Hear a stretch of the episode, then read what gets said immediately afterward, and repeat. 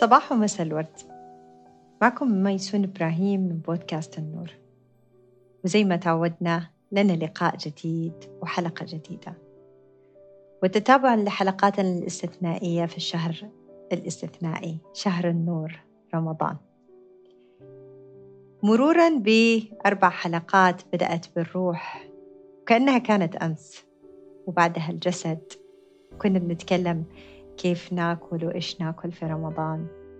وبعدها انتقلنا للعقل وطريقة التفكير كيف تأثر في حياتنا. بعدها انتقلنا للقلب كيف أنه القلب مضغة في الجسد. لو صلحت صلح الجسد كله. وأنه القلب له صوت مختلف وبيخلق توازن مختلف بين الأركان الثلاثة الأولى. وبعد ما جمعنا هالأربعة أركان الرئيسية فيا وفيكي وفيك اللي موجودة في كل واحد مننا. جمعناهم في تسلسل بسيط سلس. كثير من الناس اللي قريبين لقلبي شاركوني آه كضيوف في هالحلقات. وكثير من الناس اللي أحبهم سمعوني وسمعوا ضيوفنا. فبعد هالتسلسل الشيق المختلف آه، يعني في مراحل مختلفة من هذا الشهر. آه، شهر كان مليان بكثير من الظروف لكل واحد كان مختلف. كان في ناس عندهم متسع من الوقت وحرية آه، كبيرة في أوقات العبادات والتعبد والصلاة والصيام والقيام والدعاء. كان في ناس كانوا يمكن مضغوطين كثير كان في ناس كان عندهم يمكن حالات صحية غير مناسبة بدا الشهر وجاتهم ظروف مو مناسبة. كان في ناس بيداوموا كل يوم آه من أول الصباح وبيرجعوا بيحاولوا يشوفوا كيف يرتبوا آه ما تبقى من يوم رمضان عشان يلحقوا على الأوقات الفضيلة. آه كان في ناس بتدرس كان ناس بتختبر. في كان في كل الأشكال في ذا الشهر. الاحتفالات دايما ربطناها بالأحداث الضخمة. يعني النجاح من ال high school من التوجيهي أو النجاح من درجة ال bachelor البكالوريوس أو الماجستير أو الدكتوراه. أو لما إنه نقرر إنه نرتبط بشخص ونعملها في إطار الزواج وبنعمل احتفال كبير. أو في بعض الأشخاص بأعياد الميلاد. المهم أنه كان لازم يكون في حدث كبير ضخم أو مثلا واو واحد فتح شركة بعد سنين وكذا فبيحتفل بدي الشركة. المهم أنه في إنجاز كبير بنستناه علشان نحتفل. بس اللي اليوم جاية أقول لكم إياه إنه من حق كل واحد فينا إنه يحتفل حتى بالبيبي ستيبس خطوات الطفل. أتذكر لما كان عمري عشر سنوات آه، أختي اللي عمرها كان سنة. أتذكر الآن زي كأنه قدام عيوني. آه، كنا كلنا جالسين في الصالة صالة البيت. آه، والدي الحبيب الله يرحمه والدتي العزيزة الله يحفظها وأخويني الرائعين وأختي ثالثة وأختي الصغنطوطة اللي كان عمرها سنة. ففجأة لقينا أنه هي كانت بتحاول تنتقل من عند بابا لعند ماما. في خطوة صغيرة قامت ومسكته وأتذكر كانت حذرة جدا وكانت بتحاول تتوازن وسابته في لحظة منها حتى هي كانت مندهشة. كده كطفل في خوف لكن في فرح وراحت بسرعة في خطوة واحدة. والله كانت خطوة. راحت على ماما ومسكتها. وكانت هي مرة فرحانة وإحنا كلنا صفقنا لها وفرحنا. كأنها يعني كأنه ما عمره شفنا أحد بيمشي كأنه إحنا ما كنا بنمشي كأنه أول شخص على الكرة الأرضية مشي أو تحرك هذه الحركة. وفرحنا فيها كثير واحتفلنا لها يعني صفقنا وهللنا وحضناها. ليش بعد هذه الأيام كلها بنفقد إنه نحتفل؟ حتى صرنا بالأشياء الكبيرة. ما أبغى أحول الموضوع لدراما. خليني نرجع مرة تانية ونقول إنه من حق كل واحد فينا. الأعياد بتقول لنا إنه من حقك تحتفل. أيا كانت الفترة اللي أنت قضيتها في الأيام اللي فاتت من حقك تحتفل. من حقك تحتفل حتى لو أنه هذه المرة حسيت أنك أنت ما أديت الأشياء اللي تبغى تسويها. تحتفل بأنه أنت فهمت أنه هذه الطريقة ما وصلتك للنتيجة اللي كنت تبغاها وأنك أنت حتسوي شيء جديد. اليوم جاية أحتفل بأشياء كثير معاكم. أول حاجة أحب أحتفل معاكم فيها إنه في هذا الشهر آه، كان عندي تحدي كبير. آه، بدأ هذا التحدي من شهر آه، آخر شهر اثنين فبراير وكان مطلوب مني على مستوى المستوى المهني لأنه أنا مستشارة في الاستثمارات على المستوى الدولي معتمدة على المستوى الدولي. كان لازم أني أعمل شهادتين تانية أو يعني two exams علشان أحافظ على level معين بالاعتماد الدولي. وكانت الخيارات عندي قليلة في التواريخ. فلسبب أو لآخر اخترت بعد ما كانت الظروف اللي حواليا أنه أعمل واحد في 11 أبريل وواحد في 27 أبريل يعني أمس. آه، طبعا بدأت أذاكر من بدري لل 11 أبريل بدأت أجهز بدأت أقرأ الكيس ستادي أو كل ال ال إيش ممكن نسميها؟ آه، الاختصارات والسمريز اللي موجودة.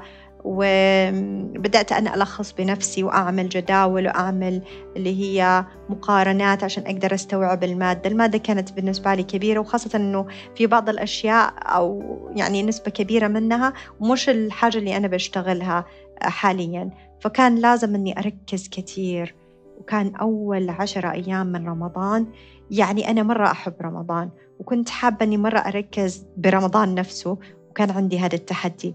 فقررت أني هذه السنة أستمتع بكل شيء حتى بالتحدي نفسه. وفعلا ذاكرت ودرست وعملت كل اللي كنت والله ليل مع نهار. يعني حقيقي أنا كنت مستغربة كيف مشيت الأيام معايا. أرجع يعني أنا بداوم بكون في دوامي الساعة 9 الصباح يعني والدوام بعيد عني تقريبا ساعة إلا ربع 45 دقيقة. فأنا يعني لكم أن تتخيلوا يعني عشان نكون صريحين ماكسيموم مفروض أصحى سبعة ونص الصباح. بس كنت أسوي شيء حلو. وانتبهت أني أنا هذا كان واحد من أنواع الاحتفالات ببداية يومي. كنت كل يوم والحمد لله لسه الأجواء عندنا جميلة في الإمارات كل يوم في الصباح أطلع خمسة دقايق عندي زي شرفة أو بلكونة في الغرفة عندي. صغنطوطة أطلع أسمع صوت العصافير أشم الهواء من الصباح كده نسمة الصباح أتفرج على السماء أحس إنه كل شيء بيحتفل بيحتفل إني صحيت وبدأت يوم تاني يوم جديد. صار عندي فرصة جديدة. فرصة جديدة إني أعمل شيء جديد أتعرف على شيء جديد أقرأ شيء جديد أتعلم شيء جديد. صار عندي فرصة. فرصة إني معلش أرجع أجتهد. كل يوم كنت أمني نفسي معلش ميسون أرجع أجتهدي. ارجع اجتهدي خلينا نخلص. هي عندك هالتحدي نبغى نخلصه. وتحديت كان التحدي في تحدي لل... للوقت. كان يعني التحدي عندي في الوقت. كان عندي تحدي في الناحية الجسدية علشان الصيام نفسه. كان عندي تحدي في الناحية الروحانية لأنه أنا كنت حابة أني أرتبط مية بالمية كعبادات وكذا.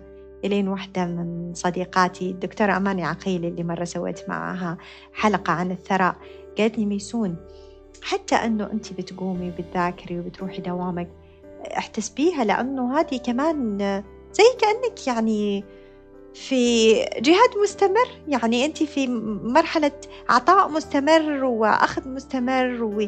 ونشاط مستمر في دي الحياة. فاحتسبيها عند ربنا حتى دي لك أجر فيها. أنت زي كأنك طالبة علم. فأعطتني دفعة حقيقة.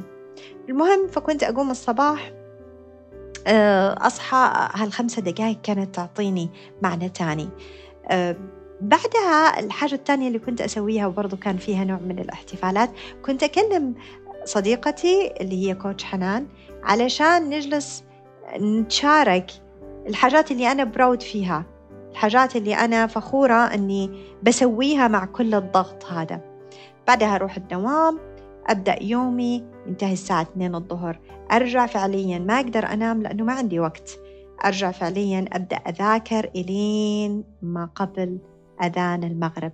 أعطيت لنفسي بريك قبل أذان المغرب نص ساعة علشان أجلس أركز آه، في الدعاء والابتهال ويعني أهدأ شوية.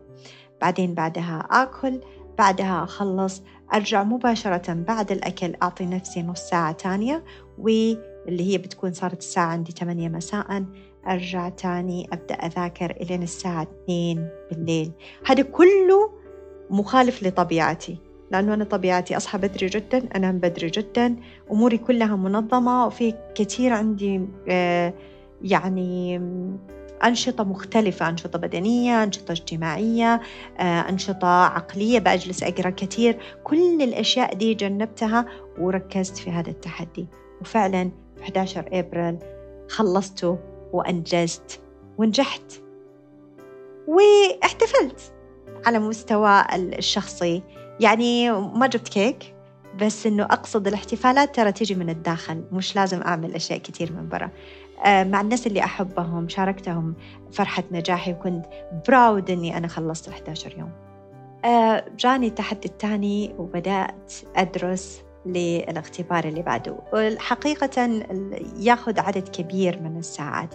اللي صار أنه أنا شخصياً آه، عقليا جسديا حسيت نفسي إنه خلاص يعني المستوى اللي كنت ما قبل الاختبار الأول صار مش موجود الآن. يعني أفضل ما عندي الآن هو أقل من الفترة اللي فاتت. فانتبهت لنقطة أنه الواحد دايما بيقيس أنه أفضل ما عندي في لحظاتي وأنا في أقوى حالة لا أفضل ما عندي على حسب الأحداث اللي حواليا.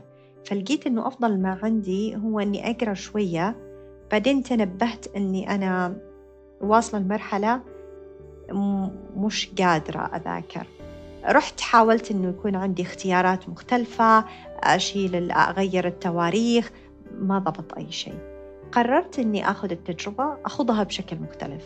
هالمرة باختياري وقراري بما أني إني أقدر أسويها أتأكدت إني أنا أقدر أسويها في وقت تاني لاحق. فقررت إني أنا أخذ راحتي في المذاكرة وإني ما أضغط على نفسي. هالمرة كان المنهج أكبر والعدد الشابترز أو ال ال يعني الفصول أكثر والمادة العلمية فيها أكثر من من فكرة. فكان يعني بالنسبة لي ما أبغى أقول كان صعب كأنه كان اختيار. أو مية بالمية هو كان اختياري. أنا قررت أني ما حذاكرها مية بالمية. اللي حأقدر عليه وعرفت إيش حتكون النتيجة مبدئيا.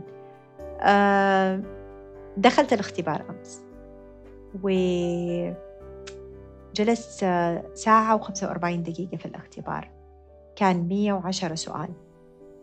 آه، أنا كنت عارفة في نص الأسئلة أنه خلاص الفرصة حقتي كانت قليلة. لكن اللي قررته أنه زي ما نجحت في الأول وجبت A يعني اللي هي بالتسعينات أنا قررت أني هالمرة أخذ التجربة كاملة وأكون observer يعني أكون مراقب للي بيصير معايا.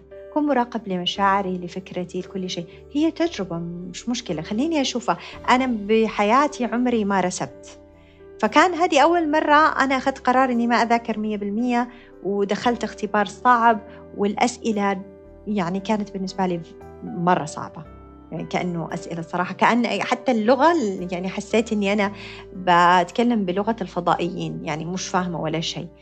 مش it's not about ال English نفسه مش على اللغة نفسها الإنجليزية والكلمات لكن كده ال concept التركيبة كده مش راكبة معي اللي صار إني بدأت أقرأ الأسئلة وقررت إني لا مش يعني ضميري كان حي لأي لآخر لحظة لا أنا مش هختار كده عشوائي أنا حقرأ وأحاول أفهم وكده آه، أنا ما عديت.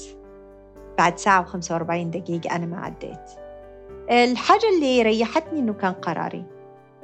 أنا كنت ماخذته فكنت عارفة إني حتحمل نتيجة يعني حتحمل مسؤولية القرارات حقتي. فكنت سعيدة إني بتحمل المسؤولية ومن جد من جد حسيت إني حابة أحتفل للمرة الأولى بإن الواحد يقدر يختار. معليش أوكي ما عديت. ما عديت ما والله لسه عايشة ما انتهت الدنيا. وكل الأشياء الحلوة لسه ما معايا. وصحيت الصباح اليوم لسه الشمس موجودة والسماء موجودة والعصافير الحلوة موجودين وكله كان بيحتفل. وفي الليل كان في أمطار جميلة جدا. آه قررت إنه okay خلاص هذيك اللحظة فهمت إني أنا ليش ما عديت فهمت إيش اللي مطلوب مني ال next time كنت فخورة بنفسي إنه أنا قادرة أتحمل الموقف.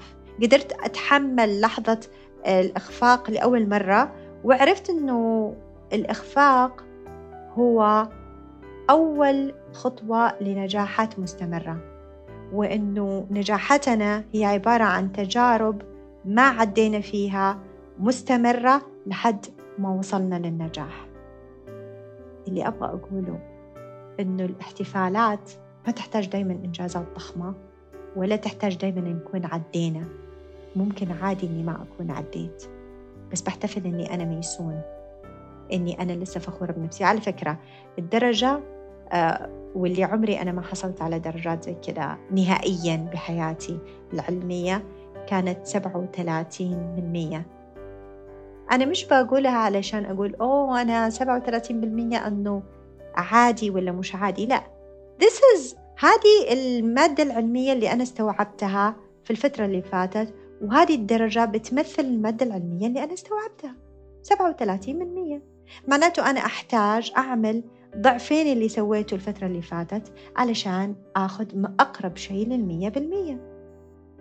الفكرة أنه بس أنت تفهمها بطريقة مختلفة كل شيء بيتغير إحساسك بيتغير. أه حتى قراراتك بتتغير وكمان أفعالك حتتغير. ف هذا الاحتفال الحاجة الثانية اللي حابة أحتفلها معكم. طيب تعالوا أقول لكم الحاجة الجميلة اللي حقيقي حقيقي أنا ما انتبهت لها إلا اليوم. لما كنت أبغى بحضر لي في في في بالي بحضر للحلقة حقت السليبريشن أو الاحتفال. أه الحاجة الجميلة إنه يعني كمان almost 11 يوم البودكاست حق النور حيكمل سنة حيكون عمره سنة. يا ترى أنا ليش بحتفل معاكم ببودكاست النور؟ بودكاست النور طلع معايا بفترة كتير كانت صعبة.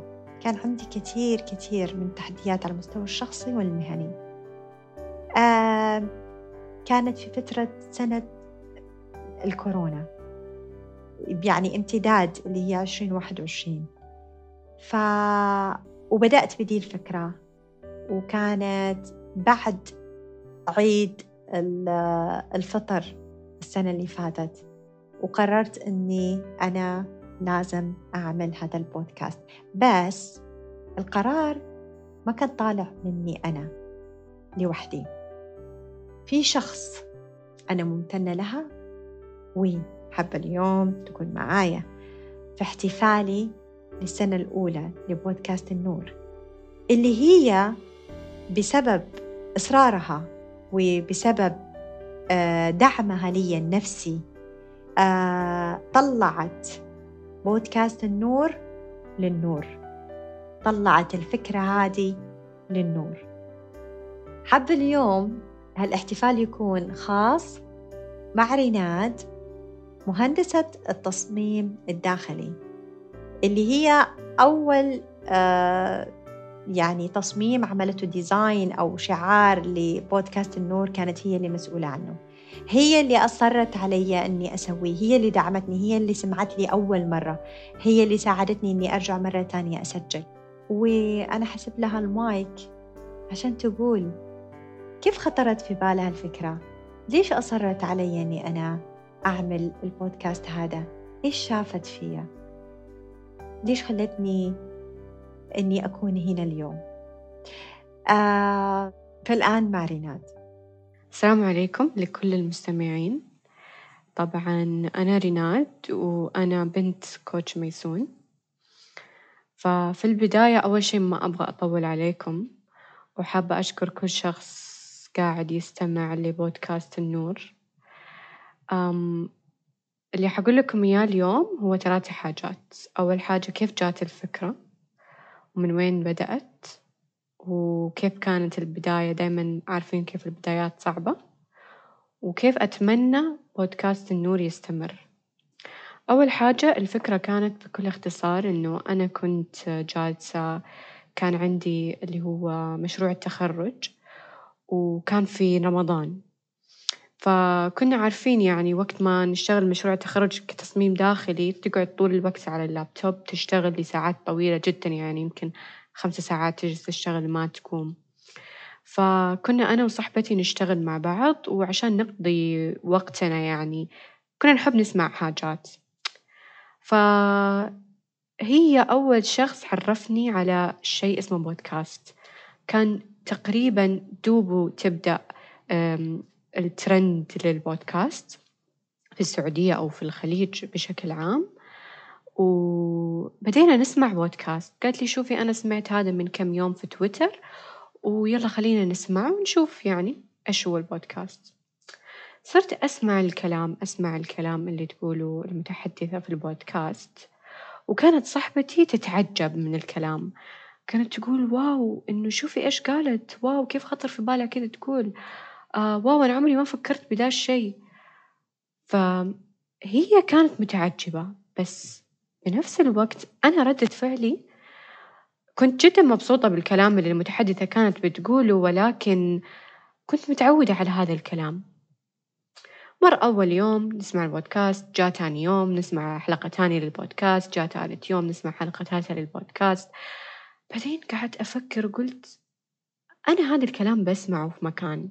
هذه مو أول مرة أنا أسمع كل هذا الكلام اللي بتقوله المتحدثة، كانت تتحدث عن أشياء نفسية، أشياء تخصها بالنجاحات، أشياء يعني أكثر من حاجة تخصها بالتطور الشخصي للإنسان، ففكرت وقلت أنا فين سمعت ذا الكلام؟ بعدين اكتشفت إنه أنا كل يوم بسمع ماما بتقول لي هذا الكلام، فساعتها ركزت واستوعبت وقلت okay يعني أنا عندي ماما وماما بتساعدني في حياتي من كل النواحي، من ناحية دراستي، من ناحية شغلي، من ناحية شخصيتي، من ناحية النفسية، بحي من بحكم إنه هي دارسة life coaching معتمد، فقعدت أفكر وقلت صاحبتي كيف انبهرت وكانت محتاجة تسمع كلمات هذه المتحدثة، فقلت ليش ما أنا كمان أخلي ماما تتكلم وتساعد كل العالم، هذه كانت فكرتي في البداية يعني بهذه البساطة كنت أبغى كل الناس يسمعوا كلمات ماما اللي أنا دايمًا بسمعها، فأقدر أقول إنه جات الفكرة من هنا، وبعدها بكل حماس وبكل شغف رحت أحكي ماما. أول شي شرحت لها إيش فكرة البودكاست. لأنها كانت لسه ما سمعت عنه. آه شرحت لها فكرة البودكاست بكل حماس قلت لها ماما إحنا لازم لازم نسوي بودكاست. قعدنا نفكر طيب كيف ما كيف؟ عارفين في البداية لما تقولوا فكرة كيف يعني ممكن تصير أو ممكن ما تصير. فبس أنا من جوا كنت أبغاها تصير. لو إيش ما كانت التحديات كنت أبغى هذه الفكرة تصير. بديت أدور فين بينشروا الناس البودكاست وإيش هي المنصات الموجودة. طيب يلا إيش إيش نسمي اسم؟ يعني سوينا brainstorming على خفيف كذا وإحنا جالسين نتحكى قلنا يلا طب إيش نسميه؟ طب هو إيش الفكرة؟ إيش الهدف؟ الهدف إنه نساعد كل شخص. مو نساعد قد ما إنه نضيء العتمة اللي داخل كل شخص موجود. كل إنسان يسمع للبودكاست أبغى كلام ماما يضيء جوا شي، فكرنا قلنا طيب ليش ما نسميه النور؟ لأنه هي هذي الهدف إنه يكون هو النور، آه بعدها كانت شوي البداية صعبة صراحة وأتوقع كلنا ممكن نمر ببدايات صعبة، فكانت شوي البداية صعبة لأنه الواحد لما يكون مو متعلم حاجة آه يكون يحسب إنه ما يعرف بيسويها بس هو لسه مو متعلمها. بدأت كان صعب شوية تعرفوا كيف تتعاملوا مع يعني برنامج جديد عليكم. ما تعرفوا أي حاجة عنه. في قعدت أدور هنا وهنا طب كيف أسوي ده؟ طب كيف أسوي ده؟ طب كيف أقدر أنشر؟ طب كيف؟ مرينا بأسبوع كامل صعب وكانت في كثير عقبات تخليني أوقف وما أكمل وما أقدر إني أنزل لماما. طبعا أنا قلت لها أنتي بس أبغاك تسجلي تعطيني المحتوى وأنا حسوي لك كل شيء تاني. أنا حنزل أنا حعدل صوتك. طبعا أنا هذا مو تخصصي بس قلت عادي أقدر أتعلم. فبدينا ماما سجلت أول حلقة.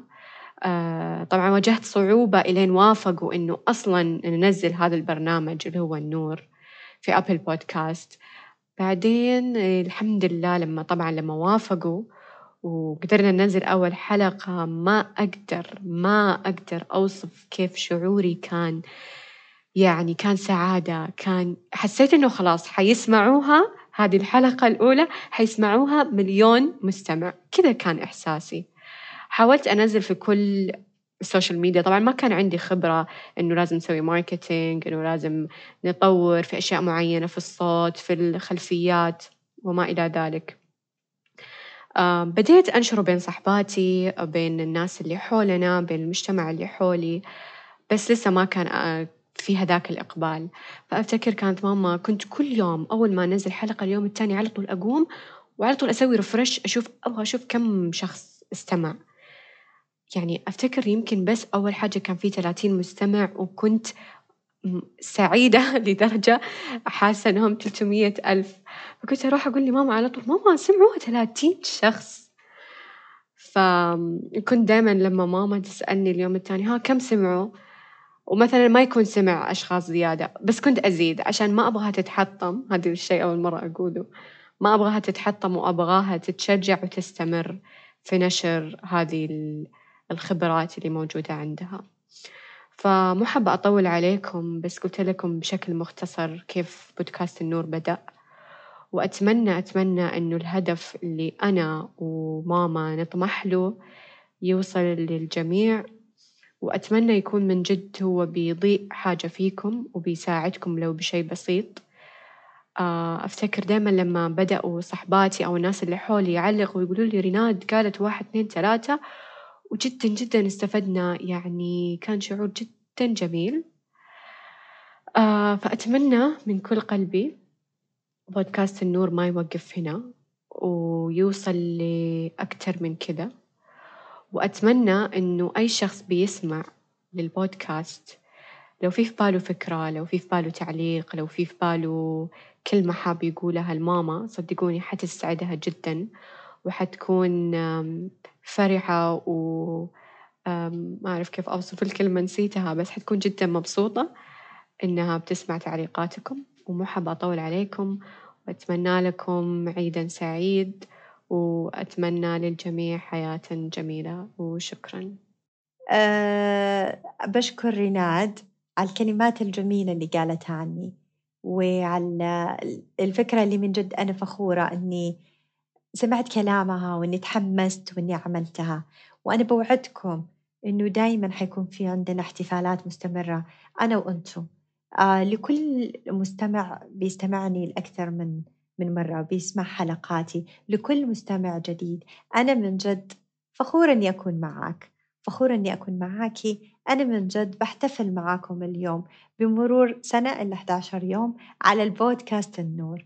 وبقول لكم إنه إنه إحنا مجهزين علشان يعني عقلنا مبرمج إنه كل ما احتفلنا أكثر بال baby steps اللي هي الخطوات الصغيرة لأي شيء كل ما زادت إنجازاتنا. هو طبيعة الإنسان يحب ال rewards يحب المكافآت. فالمكافآت الصغيرة المعنوية ترى المكافأة مش إني أروح أشتري لنفسي سيارة Rolls ولا المكافأة إني أروح أعمل سبا هذه كلها حاجات حلوة. ولا المكافأة إني أروح بس أعمل آه، في الجيم رياضة؟ لا في حاجات مكافآت معنوية لذاتي من الداخل. من جوا أنا أكون مؤمنة أني أنا أستحق أني أحتفل بنفسي. أني أنا فخورة بكل خطواتي اللي أنا بعملها خلال آه، اليوم مش خلال السنة مش خلال السنين. مش أجي أقول oh أنا والله يعني عملت master degree طيب okay هذه صار لها كم سنة؟ وبعد كم سنة جهد؟ لا كل يوم. كل يوم هو يوم جديد إنك تحتفل بنفسك. كل يوم هي لحظة جديدة إنه أنت بتنجز فيها شيء حتى لو مرة صغير حتى إنك ما تكون عديت في الاختبار. حتى إنك ما تكون عديت في مقابلة شخصية لعمل جديد. حتى إنك أنت تكون على خلاف مع شخص تحبه أو مع شريك حياتك أو مع ناس في دوامك. كل دي الأشياء الصغيرة حتى لو ما كانت حلوة أكيد فيها حاجة أنت تعلمتها أو حاجة غيرتك أو حاجة في المستقبل القريب أنت لسه ما تعرفها. تستحق أنك تحتفل بكل شيء بإنجازاتك بإخفاقاتك بردود فعلك المختلفة. بأنك أنت مسكت نفسك في آه، محادثة ما كانت جيدة. بأنك أنت آه، قررت قرار وتحملت مسؤولية هذا القرار. قررت ما تذاكر وتحملت مسؤولية ما عديت. كل شيء بما أنه أنت بتتخذ قرار فيه فمن حقك تحتفل فيه. قدرتك على أنك لسه تاخذ قرار مع كل التحديات استمراريتك في اتخاذات قرارات كل يوم كل يوم كل يوم مليون قرار مطلوب منك. آه، تنام ولا تصحى تطلع ولا تجلس تذاكر ولا ما تذاكر تشتغل أو ما تشتغل تطبخي أو ما تطبخي. آه، تكوني جيدة أو تكون متضايق كلها قرارات. كلها قرارات. أكثرنا بيحتار في دي القرارات. من حقنا نهاية اليوم إنه نكون محتفلين بكمية القرارات اللي لا نهائية. حتى لو ما أخذناها نحتفل إنه ما أخذناها. ونبدأ نشوف بكرة إيش حنعمل. فكل يوم في المساء قبل ما تناموا أحتفلوا بالأشياء الصغيرة اللي يحب إنه يكتبها يكون عنده أجندة مرة شيء رائع لأنه حتساعدكم إنه آخر الأسبوع تعرف أنت إيش عملت خلال الأسبوع وآخر الشهر أنت إيش عملت خلال هالشهر وآخر السنة أنت إيش عملت خلال هذه السنة. أحيانا يمكن ما طلع من في إنجاز ضخم أو حاجة ملموسة آخر السنة. ما صار والله لسه عندي مشروعي ولا لسه أخذت شهادتي ولا حصلت على وظيفة أحلامي ولا لسه آه، حصلت على بيت العمر اللي أنا بتمناه ولا لسه اشتريت سيارتي ولا لسه وصلت لرصيدي في الحساب. بس أكيد أكيد أكيد في حاجات كثيرة عملتها صغيرة خلتني أستمر لآخر السنة. أستمر لسه بأضحك أستمر لسه بأحس أستمر لسه بأبكي أستمر بكل مشاعري كإنسان. فمن حقنا أنه نحتفل آخر اليوم بالأشياء الصغيرة. إيش ما تكون ونحتسبها لنفسنا نحسبها يعني زي ما إحنا بنحتفل بالآخر نحتفل بنفسنا. هذه أول خطوة. ثاني حاجة الآن اليوم وليس غدا. بعد ما نسمع هذا البودكاست أتمنى عليكم أنه كل واحد يكلم الشخص اللي يحب أنه يحتفل معاه بنجاحاته وإخفاقاته. أنت كشخص تكلم شخص عزيز عليك شخص بتثق فيه شخص تحب أنك تكون قدامه بكل تفاصيلك وتقول له أني أنا فخور بنفسي فخور باللحظة اللي أنا فيها الآن كما أنا بما أنا عليه. بكل تفاصيل حياتي. أنا فخور إني هنا. أنا فخور إني لسه واقف. أنا فخور بكل شيء حاسه. أنا فخور إني أنا أعرف نوعية مشاعري وإني متحمل مسؤولية حياتي لأنه هو هذا الإنجاز بحد ذاته. وهذا هو النجاح بحد ذاته. كل سنة وأنتم طيبين. العيد آه، ممكن يكون بكرة أو بعده. والغالب إنه بعده الغالب إنه يوم الاثنين.